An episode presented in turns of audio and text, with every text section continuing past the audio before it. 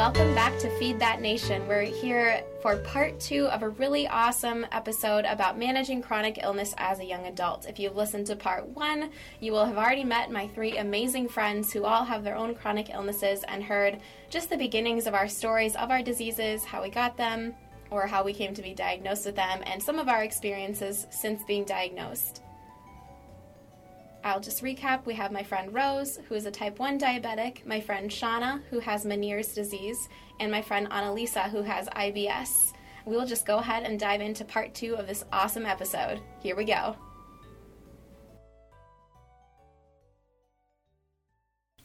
All right, so we're back for part two of this awesome episode about chronic conditions while being a young adult. Super exciting. So I'm going to have everybody go ahead and introduce themselves one more time, and we'll dive into our next questions. I'm Rose. I'm a type 1 diabetic. I'm Shauna, and I have Meniere's disease.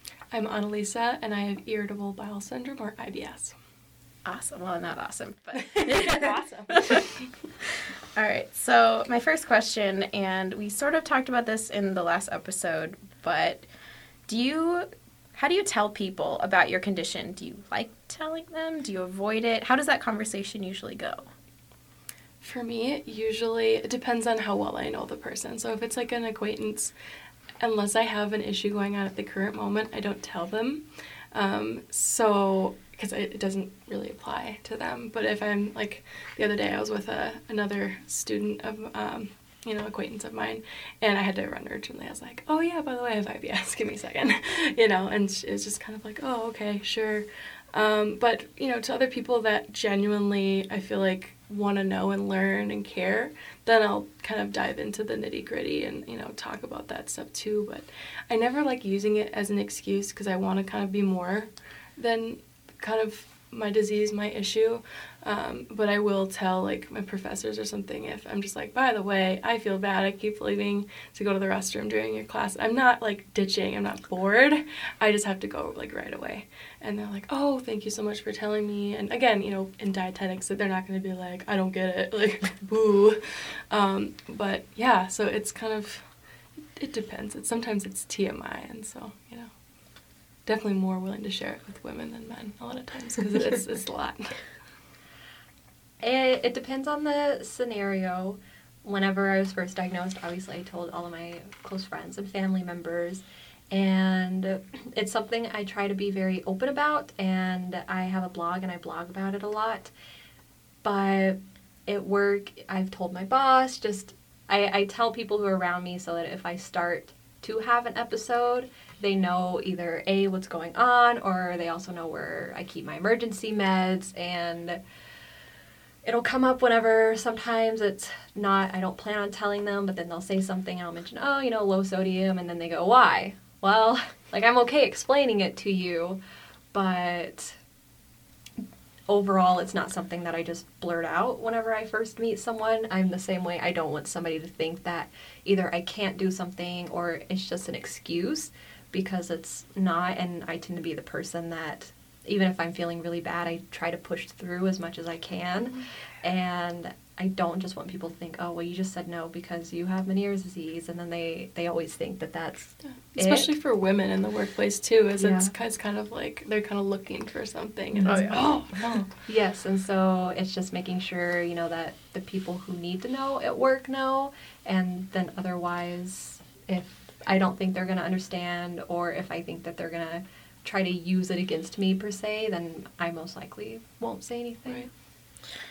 So I have the fortunate and unfortunate thing of like where I can't really hide my type one, or like because I'm like either testing my blood sugar or like pull out my pump to like give insulin or like so if you ever like have a meal with me or like sometimes like I'm like no I need to like address this now. So I have a lot harder time being like well like I have this but you don't see it. And um and so like that can be hard. So a lot I tend to have to tell a lot of people about it because the best one is so why do you have a mp3 on you? And i'm like i don't have an mp3 it is not 2006 um, so then i have to explain like what my pump is. And then people are like is that like type 2 diabetes? And it's like, no. So then I have to like have that discussion. And then I have to like tell my friends and stuff like that and professors. So it's like I go low in the middle of a test or like I need to be able to eat in class, even though you're like, no food in class.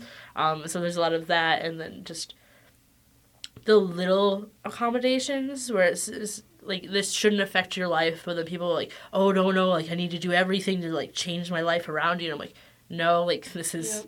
mine. So i end up having to do a lot of like education on like what is insulin? What does it do? What's a carbohydrate? How do i count them? What can i eat? What can i not eat? And so in a lot of times i'm like i feel like at this point i'm hi my name's rose. I'm a type 1 diabetic. Hi, Rose. yeah. And so it can be end up like having to tell people a lot more often and it's become part of my identity a lot and so it it also has stricken me into like what I want to do for the rest of my life. Yeah. So that also is a big part of it. And so people are like, So what got you into wanting to go into healthcare policy? And I was like, Well, I have to call and tell them I don't want to pay nine hundred dollars for my insulin to live. Um and like fight for those things. So a lot of times people are like, well, we don't need these things. And it's like, no, no, no, I need them. And so you do a lot of education around it. And that can be, it can be painful almost always having to like repeat Yeah. everything and be that person who's like, I need these accommodations. And they may be small and like, I need to eat in class. Or I need to be able to take a break and fix my blood sugar at work. Um, but then you see, you almost feel like you have to like overcompensate for like not being as good as everybody else and like mm-hmm. feeling you have to take more breaks or do more things to address it and so you're like i have to overwork on it so like that can be hard mm-hmm. Yeah. Yeah. And I feel like I've noticed this too with people with chronic illnesses or maybe like physical disabilities where you have to explain yourself everywhere you go because people ask questions. And there are some like YouTubers especially who talk about their you know disabilities or diseases for a living and they're really comfortable with that. But you don't want to be the spokesperson for type 1 diabetes all the time. Exactly and like you never want to be like and it can be really difficult when you're like i just want to have a normal day where i don't need to explain my entire life scenario of like how did it happen when did it happen tell me about all the bad things and like all the good things and uh, it's like you can I'd be like, okay, ask maybe a couple questions. And then a lot of times it's really nice to the person if you do just some basic research. You can Google a lot of things. And most of us have like some form of foundation that is working towards a cure. Go read the frequently asked questions and then you can come back and have a conversation. Just don't make like the person who has a chronic illness or chronic disease always be the person who's doing all the educating is like the biggest thing I would wish. Yeah, or Yeah. even that like survivor complex too. Where they're like, "Oh, you're a dietitian. You should do an IBS Yeah. blog," and I'm like, I would love to. Maybe I'll get into that, but it really sucks because I don't want it to completely embody me. Like, Yeah. maybe I didn't want to do that. Maybe I just wanted to go down a different different road, and you know, but you have so much knowledge on it, and your diet. You know, you should because you can teach people more than just a you know a regular civilian that doesn't know about you know nutrition. But you're not just- required to be a teacher. I'm not. It's not your And job. It is not your job. And it does come back to the thing that we talked about in the previous episode where it's like um I'm always having like to say like this may work for me, but it may not work for you. So then if I'm like disseminating all this knowledge, then it's like, well, this didn't work for me and you recommended it and you're like right. Or the people that have been watching um, more trendy food biographies. Yeah. Oh my gosh, well you should just cut out meat and dairy and gluten and you're like, oh yep, Yeah. no, that you know. It doesn't work we'll for me. see, but I don't think that's gonna. It's not gonna miraculously heal itself. It's not that kind of a thing. My favorite one I've gotten is why don't you just try some cinnamon? Cinnamon cures diabetes. And yeah. I'm like, that does not cure my pancreas. I promise. And I mean, there is something to be said for complementary and alternative medicine. Absolutely. However, CAM should be used in conjunction with medicine, especially with people like you and you and you Right. who have like diagnosed illnesses. Right. yeah. Yeah, like peppermint oil is pretty huge for the IBS community too, and you know, to each their own. If you want to just treat it based on peppermint oil, sure, but you know, there's a lot more to it, and there's a lot more research, um, you know, from the minimal research that we have um, into what helps, and it's it's pretty broad, but there's something that you can find that will help. And I think it's really important to understand within these conversations, if you're someone who knows a person with a chronic illness, to recognize that they're the one living with it. And so they've probably tried a lot of different ways to approach managing it. Yeah.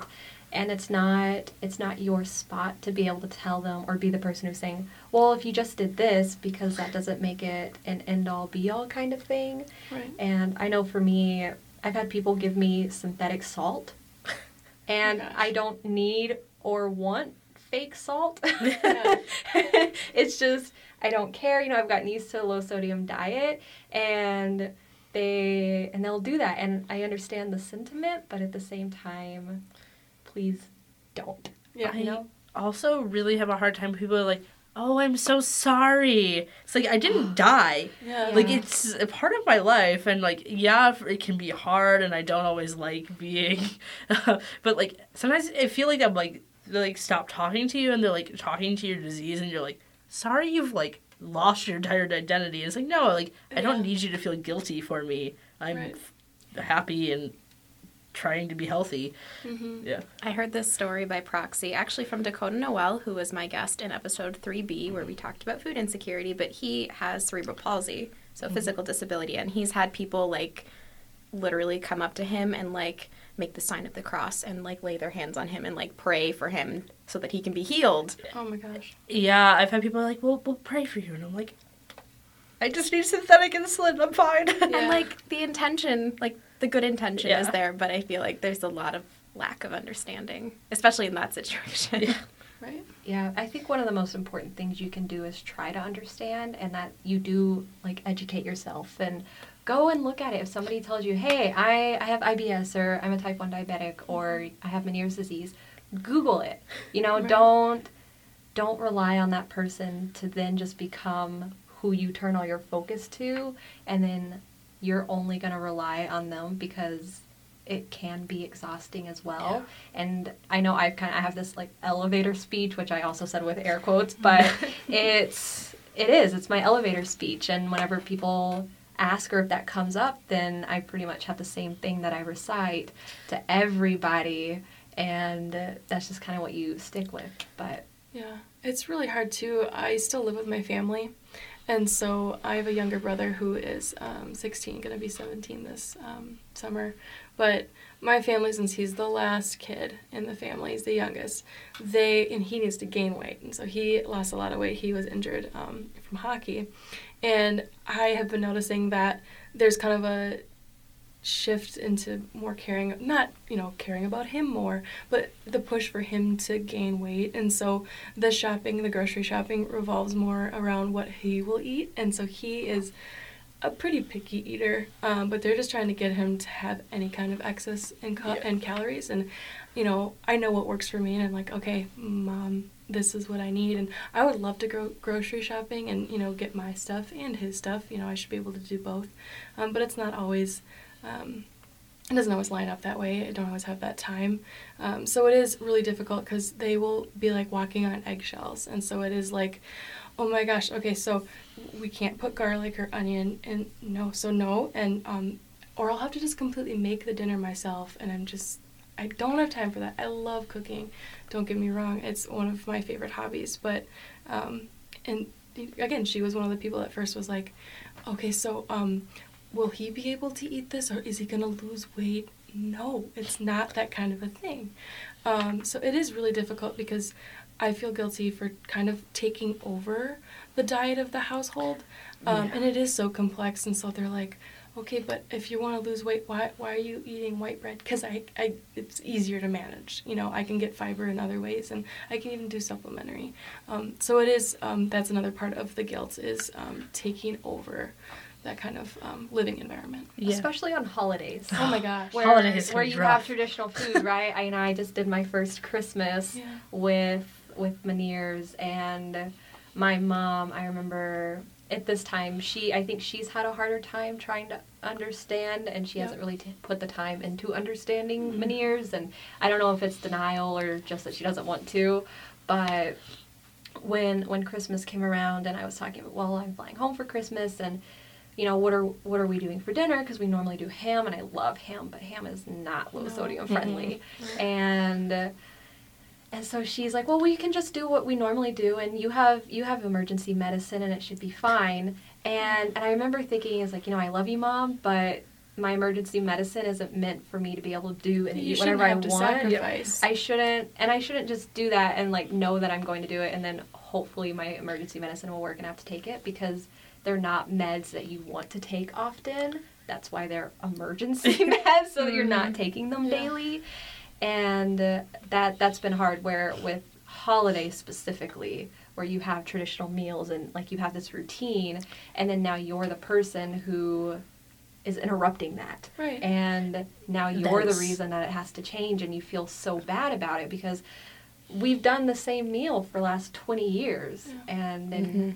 Your That's what table illness salt is for. You know what? right Low sodium is great for everyone. It really, really It can't. is. It's not going to hurt Everybody anyone. No, we get yeah. way too much of it in our diets, and so you know, again, just yeah mom, and that's a very think- nice uh, table Yeah. salt shaker. Let's I use that. completely understand that one because like when luckily when I was diagnosed, my endocrinology team, since I was still juvenile, put like my f- entire family through like a boot camp of here's what you need to know. And like so mm-hmm. you understand so it's not just your child figuring this out on your own.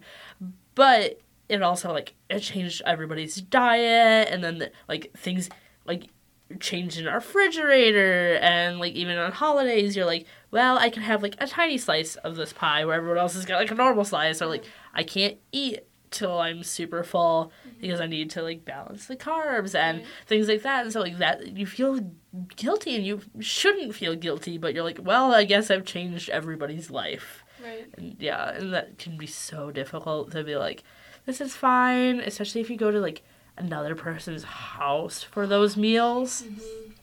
Where like they may not understand. So you're like, maybe I should just bring my own food and it'll be fine. Or like people are like, oh, you're not eating a lot. Why aren't you eating a lot? Mm-hmm. And or like, why are you eating like these peculiar like combinations? And you're like, this is because this works for me. Right. But you're very judged for it, and you're like, Yeah. I shouldn't be judged for trying to be healthy for myself. No. I've been dealing, I guess, another aspect of the guilt, especially with PCOS, because that's a reproductive Mhm. issue, is I'm managing it with birth control. That's a no-no in the Catholic Church. Oh yeah, that's Which, a like, hot topic. there's all these stipulations about like for medical reasons. So like I've been sort of facing that, especially since I just got married. So Yeah. now we're getting, oh, you're married. Have you been thinking about kids? And I'm like, well, no, because I'm still working on managing I have to be healthy this. But do I really want to share my information about my ovaries and my regular periods with like my in-laws, like Yeah. these extended cousins who feel entitled to ask me these questions? Yeah. yeah. and it's been like interesting to balance i guess all of that and like figuring out because like i'm happy as pie to talk about my uterus and my ovaries Right. and everything else but it makes other people uncomfortable and i think annalisa you face that too because not everyone wants to talk about their poo no, it's it's basically all poop, you know, and it's it's lovely to try to explain that, and um, it's such a taboo topic, you know, and it's just so awkward, and you know, luckily I have such a supportive boyfriend. We've been together for like ever eight years, and so he, you know, we're those types of people that we just, you know, he's like, oh, you should probably just try going to the bathroom, you know, he's he's so sweet about it, you know, and he'll encourage, you know, my health and everything, so. Um, I don't have to worry about it with him or with my family or even his family for that matter. Um, but it is awkward when I feel it coming on because the pain and the cramps, I haven't um, even talked about this in uh, the first episode, but the cramps that come along with it feel so bad. Um, and obviously, I've never felt what contractions feel like, but that's what it kind of feels like. I have to clutch something. It's a lot of pain, um, very instantaneously, and it'll last for a couple seconds and then go away.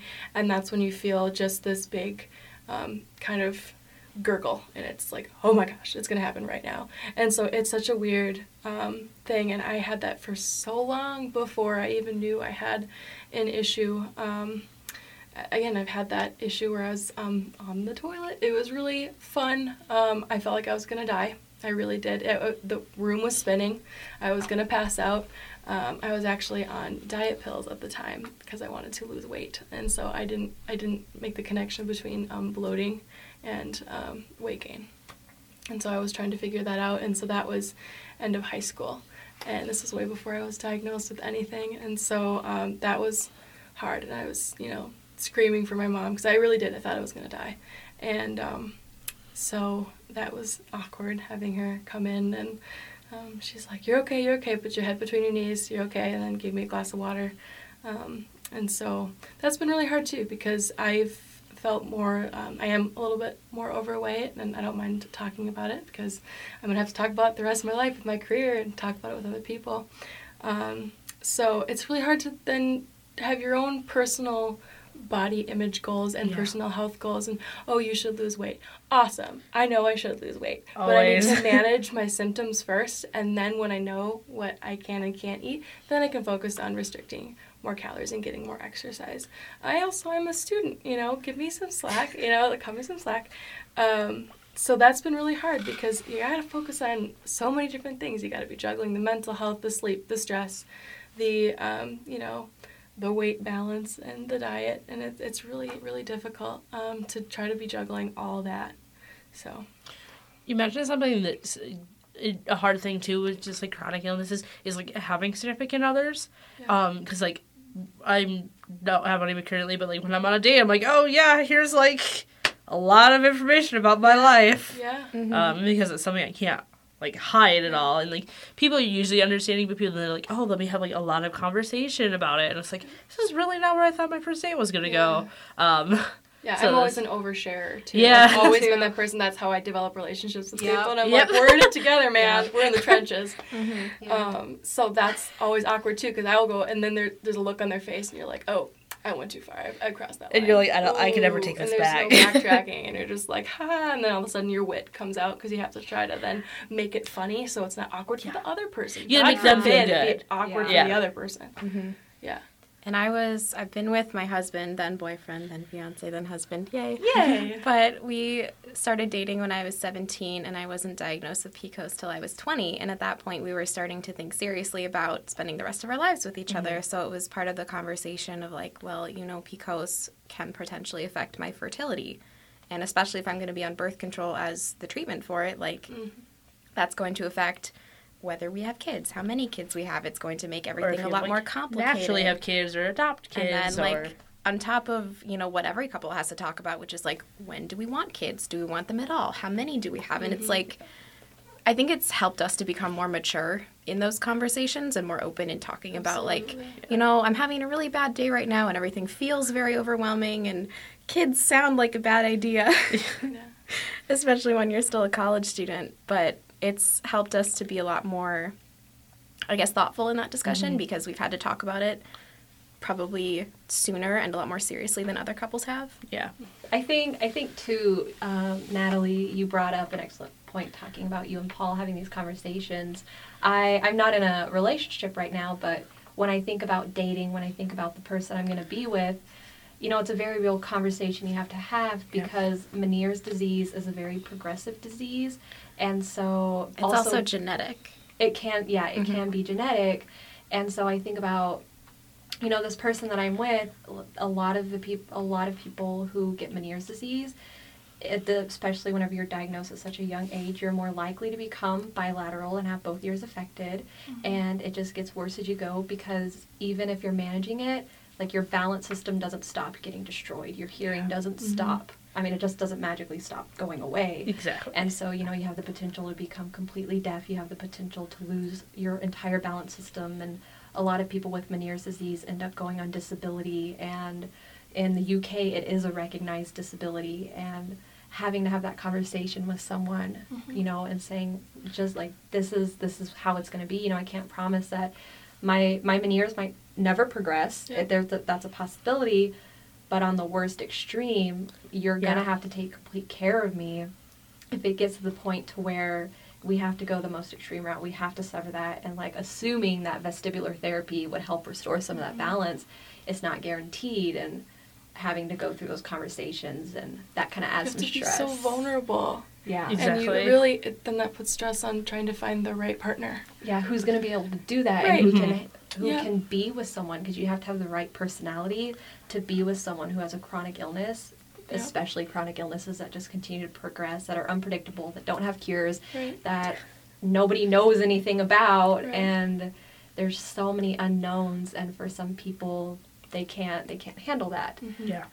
You need somebody who's willing to like have those conversations and it, or like make those little sacrifices with you. Right. And that's a lot to sometimes ask from people. yeah. And then Yeah. you feel guilty Yeah. again because if you get to that point, you're asking them to give up a certain quality of life because your quality of life keeps deteriorating or keeps Yep. changing. Yeah. And whenever you have a significant other, that affects them. And if, especially if you start having kids and families, mm-hmm. that affects them. And mm-hmm. It, yeah, it can be really, really stressful thinking about the future, but then you also have to be able to know that for yourself because you have to be able to recognize the person who can go through that with you as well. Mm-hmm. Absolutely. And for like chronic illnesses, a lot of times they are some form of like genetically. So like then it's like, well, who may have this after I pass it on? Does it go every generation, every other generation? Mm-hmm. Like, how is this going to affect other people? There's That's that a- guilt then too. Yeah, of, Yeah. I'm making somebody else sick. So Yeah, and I don't think anybody ever wishes their chronic illness on No. anyone else. And No. so you think, oh, you know, you have this beautiful daughter, beautiful son, and then what if you pass it on to them and it's not something you want somebody else to have to go through? exactly. Mm-hmm. Yeah. That was a really great discussion. um, here's a question. So, we've already kind of covered this in a lot of different ways, but what advice do you have for other young adults and college students with your particular illness? For me, find support. When I when I was first diagnosed, I I got two opinions. And the first um, ENT ear nose throat specialist I went to, he gave me these really cheesy pamphlets, which a is not helpful to anybody.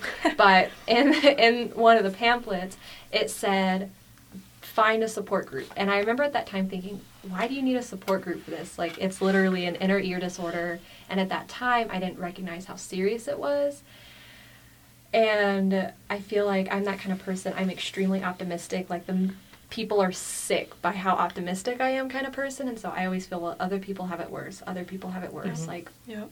You know what? So what if I have vertigo, dizziness? Like, you know, I I I thought you don't need a support group for this, and then I have that really bad attack, and then I was constantly dizzy for two weeks, and then you as you have to start having these conversations with your friends and family, and they don't understand or they're not trying to understand, and people around you don't get it, and you just become where you just feel like you're hitting a wall over and over. And so I, I ended up getting to the point after a few months where I felt like I needed the support and I love Facebook for this and it's the only reason I'm even on like keep getting on Facebook but I found these really amazing support groups and I've been able to at times when nobody else in my life gets it and you just need somebody who gets it I can reach out and say like today sucks and and I don't I don't need you to comfort me. I don't need you to console me. I just need you to agree that today sucks, my life sucks, I'm dying. Like worst case scenario, but they do that because they know that you need it. But then on the other side with support groups of people who have your diagnosis who to some degree get it, at other times you can say, "Hey, this is going on in my life. Like I have an upcoming wisdom tooth surgery and I'm really worried about being under sedation and how that's going to affect my Meniere's disease, Mhm. and then with the pain that that's going to cause Yeah. because the nerves are so sensitive between your jaw and your ear. Yep. And it's like, what if this causes me to have days of attacks? And you can get to this, this like group that is exists in these online atmospheres. Say, hey, have any of you done this? What was your experience like? And even though they're not all going to be the same, you can start seeing, okay, good. This is good to know. This is the possibilities. And so for me, that would be mine is finding support groups and people who have that diagnosis and are really going to be able to help you through it. That is something I would completely agree with. Um, so the Juvenile Diabetes Research Foundation is like the champion of what we in the type one community, and is also the American Diabetes Association. But they have so many online forums that like cover so many things. Like there's college ones which are really nice when you're like, how do you manage getting like certain accommodations and like how do you figure out food and all these other things where you're just like, I want somebody my own age who's going through it, who's like dealt with it, and like you can reach out or like you just have a question like, am I dying? Is this going? To... I feel like it, you always like jump, always like I'm dying. There's there's nothing in between of just like I'm not feeling good. No, no, you're always like I'm dying. Yes. Um, and so um, like you can just ask those really simple questions. But having even if you can, like your family, if they do understand, just having someone you can call on those days when you're just having a really rough day and you just need you're like I don't need you to say anything. I just need you to listen. You don't need to fix it. You just have to hear me complain about how today has been really rough and I don't want to do anything and it's not going my way and I'm crying because it's just been rough. Um, so getting those people is like a big thing and knowing when to ask for help is a big one too yeah. where it's like you don't always have to go it alone. And like you feel like you do because you're like i don't want to burden anybody else with this. But people are there for a reason and like they care about you. So ask for that help. It may feel really crappy sometimes but asking for help is really good. And sometimes you'll end up with better resources than you thought you would ever have and answers sometimes if you can yeah i would say um there was something that was told to all of us at um, St. Kate's my very freshman year, and this um, the speaker was basically saying to um, claim your education. Yep. And that really stuck with me, and so I kind of flipped that, and you know, it's like, you know what, just claim who you are. Just just claim it. Claim, unfortunately, your disease or what you mm-hmm. have. Um, don't be upset or regret putting yourself first. And it's not people aren't going to be upset by it. You think that they're going to be like, oh my gosh, so offended um, that, you know, you chose to eat at home today or that, you know, you decided not to eat, like you were saying, um, their meal or, you know, not have yeah. uh, too much of it because you are worried about, you know, offending people. Um, so really just, you know what, taking time for yourself. I've had to, even in my schoolwork too, just kind of relax and really just pump the brakes and just go, you know, I can't control everything. It's really hard not to be a perfectionist, especially in uh, dietetics field. We're very famous for being kind of type A and perfectionist with everything. Oh yeah. um, so it is really, really hard to just go, you know, life happens. I'm going to take time for myself. Uh, you know, if I'm having a bad day, the hardest thing for me to do is try to reset it because yeah. I tend to, you know what? it's already a bad day. Why don't I just eat the foods that I'm not supposed to have? I'm gonna suffer the consequences later, but I'm having cravings for it now. Just let it go. See, there's some bowel sounds. I don't know if you heard it. Oh, the microphone. I oh, yeah. the loudest stomach. It is so embarrassing. I had that all the way when I was growing up. People were like, "Wow, your stomach sounds like a whale," and I'm like, "Yeah." so awkward. Um, again, it, you develop these ways of um, adapting. I've adapted, you know, being more witty to just try to play off those awkward times. I've, I've ran into a lot of them. Yeah. I can definitely replay, and it's, it's weird how different times in your life you kind of look back on it and go, oh my gosh, that when I was six, this was probably a predetermining kind of issue. Yep. Yeah. Um, mm-hmm. Like, totally TMI thank you, listeners. Um, totally, like, first time I got a belt, couldn't get it off. I had just run the mile in gym class. I was in elementary school, like first or second grade, couldn't get it off. I remember being in the bathroom with two mean girls, and I was like, please, I was crying, sobbing. Help me get the belt off. I had to go to the bathroom so bad, so urgently.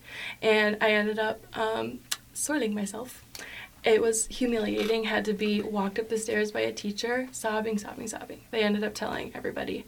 Um, but if you think about that now, that urgency, I was six. You know, I was little, six to eight, I don't know. I'm going, wow. So all these different things.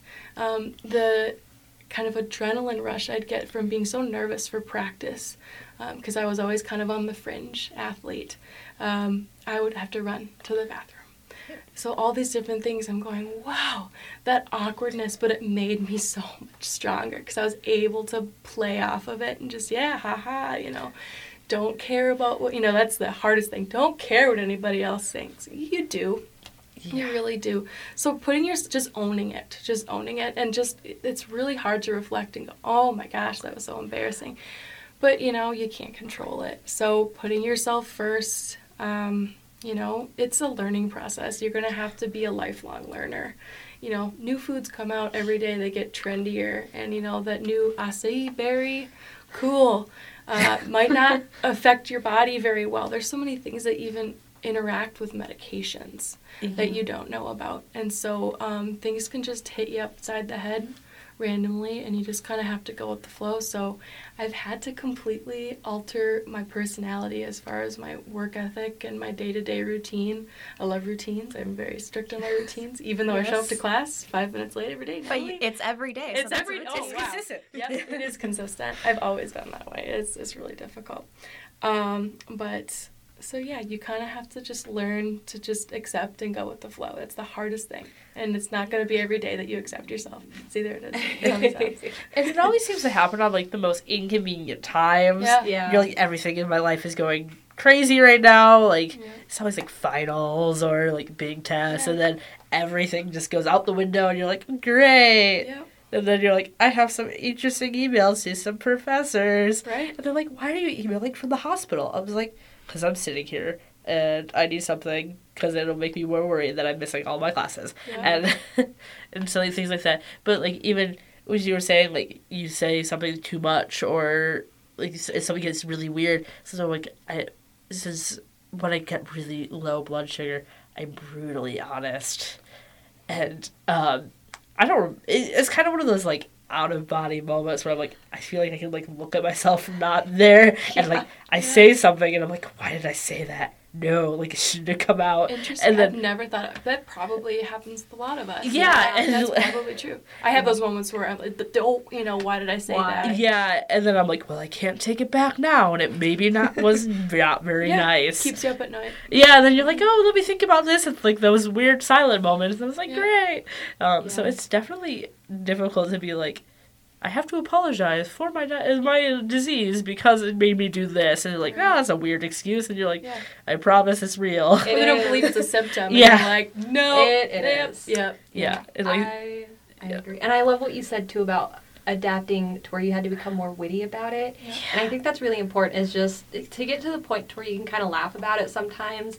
I know within the Meniere's com- community, there's this theory, which I just love. I'm just sticking with it now, but there's this theory that if Van Gogh was alive today, he'd be diagnosed with Meniere's disease because he cut his ear off. He complained about noise in the ear. He complained about deafness. And if you look at his paintings, the little swirls, it could be seen how somebody who was constantly dizzy with no way to manage that would have that painting style. And so it's become this running joke with a good friend of mine and within these support groups where somebody will say, "Ah, I'm having I'm Van going today. I'm just chopping the ear off," you know. And you just kind of have to have those moments where you're like, "Yeah, like this is the perfect solution. Just chop the ear off. That's obviously going to solve all your Yeah. problems." Or if you fall because you lose your balance, you're like, "Oh man, that floor really just came right up, didn't Yeah. it?" You know, and just Yeah. just being able to make those little tiny comments and and enjoy at least what you can out of it and and have that sense of humor because it's such a weight to live with a chronic illness and everything that comes along with that and everything that you have to do to manage it and manage the medications and your environment and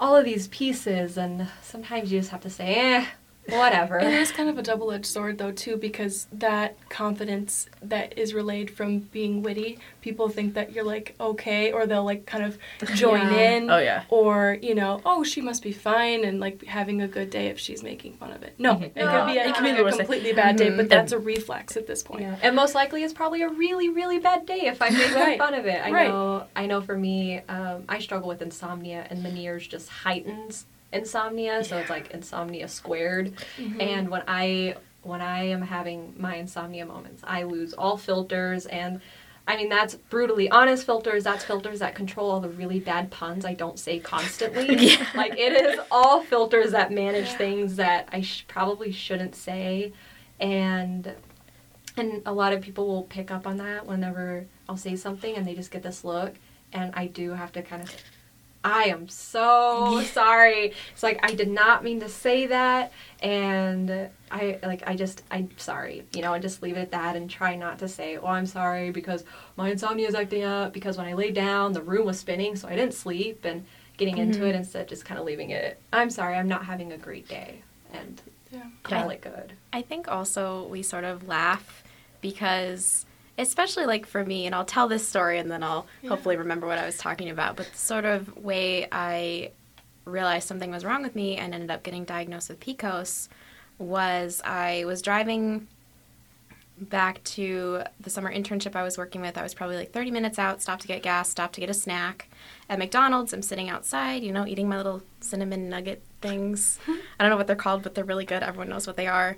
And then all of a sudden, I was completely doubled over, 10 of 10 pain. The like my head was spinning, my ears were buzzing, my vision was graying. I thought I was going to pass out. I thought I was dying. Like I didn't know what was wrong with me. She also sent a text message to me asking if this was normal. I always, I always do that. I'm like, it's fine, it's Yeah. fine. And No. uh, about 20 minutes of that, and I will just side note here that no one at the McDonald's seemed to notice that I was dying. Oh my god. Thanks, McDonald's.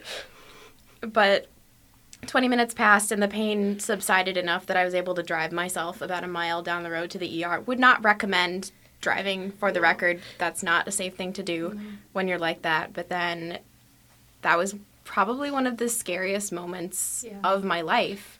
And now when I tell the story, I can joke about it and laugh about how ridiculous it was that I almost died in a McDonald's. And I think part of that is because it was scary. Mm-hmm. And it feels good to be able to laugh about it. It does, and I, I agree. In the last episode, when I was discussing me almost dying in Natalie's dorm room apartment, you know, at the time, I and I'm I'm starting to think that maybe if you haven't had a moment where you thought you were dying, you should. Yeah. you- well, all of us here have said, yeah, we thought we were dying. It's always the extreme that we're it like, is, it's never like, I'm not just uh, a, no. And, and you feel like that, and at the time, you know, I especially because of how I felt, it was terrifying. I have, I have never felt so bad in my life. I've never been more terrified in my life, and my entire family is in Texas, and like Natalie was my support system, and she did great. And now, you know, looking back, like I can laugh about it, and I can. And Natalie and I can joke about it, and you know, we say, "Oh, like Shauna almost died in Natalie's apartment," and it's followed by laughing but that day it was it was absolutely terrifying you know so, hearing it, yeah. I agree with natalie 100% that those days you know now we can look back and kind of Yeah. like haha about it but Do you have at any stories time- like that? Yeah, well, like so I am a t- um, an out of state student, and so I've had quite a few bad experiences being like not feeling well and having to go to the hospital. And you're like, and I don't have a car, so it's like, okay, which friend do I want to take to the hospital with me? And my best friend jokes, we'll knock on some wood here, um, because she's like, I've never actually taken you to the hospital, and I was like, can we keep it that way? Um, everybody else has, and I was like, we're gonna keep That's it that way. first level friends. We're not and they're like, but I'm your best friend. I'm like, we're gonna keep it that way. I don't want to go to the hospital. Yeah. Um, but sometimes like having to create that support system from people who are like more friends but acquaintances and you're like all right well you're gonna get real up and close and personal with me because um, we're gonna go to the hospital and i hope you don't abandon me there. Um, so like that insecurity of two. But being an out-of-state student can be really rough for that too because you're navigating all these things where like mom and dad sometimes it's really nice to like hi i'm having a really bad day. Can i come home for the like the afternoon and just be there but it um i've had a couple interesting experiences uh but like laughing it off definitely happens a lot more and i end up being a lot more witty about it Yeah. but i luckily do have a group of friends who um, will joke along with me knowing that I'm having a bad day. And I'm like, yeah, my blood sugar is just really high today. And my friend Marie will go, well, have you ever thought about just removing your pancreas? And I'm like, all the time. And just, we walk through, and people are like, what is going on? Yeah. And they get so concerned. And I'm like, no, like, this is trying to make me feel better and be, like, happy. Yeah, because Um, the worst is when like they're stone faced, or there's Oh, like yeah. people that you don't know very well that have heard it a couple times, and they just like they're just not responding to that. Yeah. And you're like, okay, sorry, like super awkward, you know. Sometimes you want them to joke along with you just a little bit. to just make like, you feel more comfortable, just a Yeah. little bit, or even just acknowledge, just like nod, smile. Yeah. Yep. Especially on a bad day. Yeah. Yeah, and I think the hard thing is when we do as like end up saying like, we're having a bad day and we sound super self-deprecating and we're not trying to be we're just trying to express it so Right. people are always like oh you shouldn't be so rough on yourself and you're like my life is falling apart i feel awful everything's wrong Right. and uh they're like i'm just a terrible person and don't take that as like we're really bad about our like bad and sad about our life it's just like we're having a bad day and Right. it can be hard to express that to someone who doesn't understand that I feel like a dump truck ran me over and dragged me for four blocks, Yeah. and I'm in class right now taking a test. Yeah. It's very true, and there was even a discussion in um, right before one of our classes started, and we were all talking about how um, some of us don't even own sweatpants anymore, and Yeah. I am not one of those people. I love sweatpants, and so that's just one of those things. And I really hate jeans. Jeans are for when I'm feeling good. I have a good day, and so that's been really hard too because people are, like, why do you always wear sweatpants? And you know they're like, wow, she's so sporty. And no, I just can't do pants right now in the morning. And yeah, see, even the stomach's going. That's so funny. There we go. It's ASMR people. it's taking a turn. but uh, see, there you go. There's the wit. Um, but yeah, so it's it's really interesting. So yeah, I do have a lot of sweatpants. I have a lot of yoga pants, and it's just really really hard because you want to do stuff for yourself that Yeah. respect yourself. I love getting um, dressed up. It's just a little nice thing you can do for yourself. Put on a pair of jeans. You know, maybe do something with your hair. Put on a little bit of makeup. Um, and so it is really hard to get out of that um, kind of depressive cycle Yeah, that, that you're rut. in. And it's I'm in a bad. And honestly, it's like sweats go on, and I, that's another thing with um, significant others. And he like hates sweats. You know what I mean? oh, the sweats are coming on. Oh, that's so Yeah. sad. There's, you know, and I'm like, I'm sorry. It just makes me more comfortable. I'm sitting and doing homework, and you know, I don't want it. You know, the waistband digging into my stomach. It's gonna make me bloat even more. It's like, do you want me to unbutton my pants or wear sweatpants? Like, what choice are you're gonna take in this situation? it is really, really hard, and he's very understanding of it. Um, but that it really it does affect my own um, self image a lot of times because then I'll just get into this like I don't self care as much Mhm. because I'm just like eh, whatever, you know. So it is it is really hard. There's so many different factors. But yeah. Or go ahead. ask for help. Ask just talk to people. Sometimes this can be real awkward, but like honestly, try talking to people, and you might find out they know a lot of people with similar things, so they've like understood it a little bit more. And then you like network. It's like a little secret club sometimes. It's not like a fun secret club. You're like, so you're a type one too.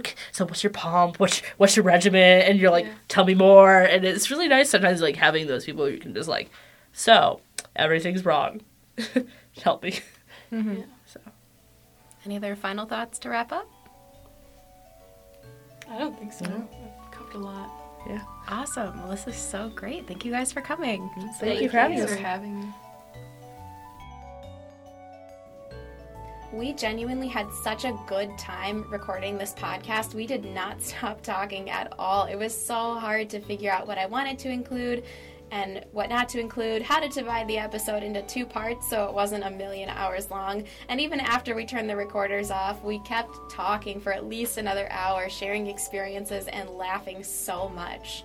A huge, huge thank you to Rose, Shauna, and Annalisa for giving me their time and giving me their experiences and their knowledge and their wisdom for this awesome podcast episode. If you like what you heard, please be sure to give me a five star rating and review on iTunes or whatever your preferred listening platform is. Go ahead and recommend me to all of your friends. Follow me on Instagram. Give me a shout out there if you like. I'm at Feed That Nation and check out my blog at feedthatnation.com. We'll be up- updating every Monday, so come back next Monday for another awesome episode. Until next time, my name is Natalie Nation, and you've been listening to Feed That Nation. Have a great day, and I'll talk to you soon.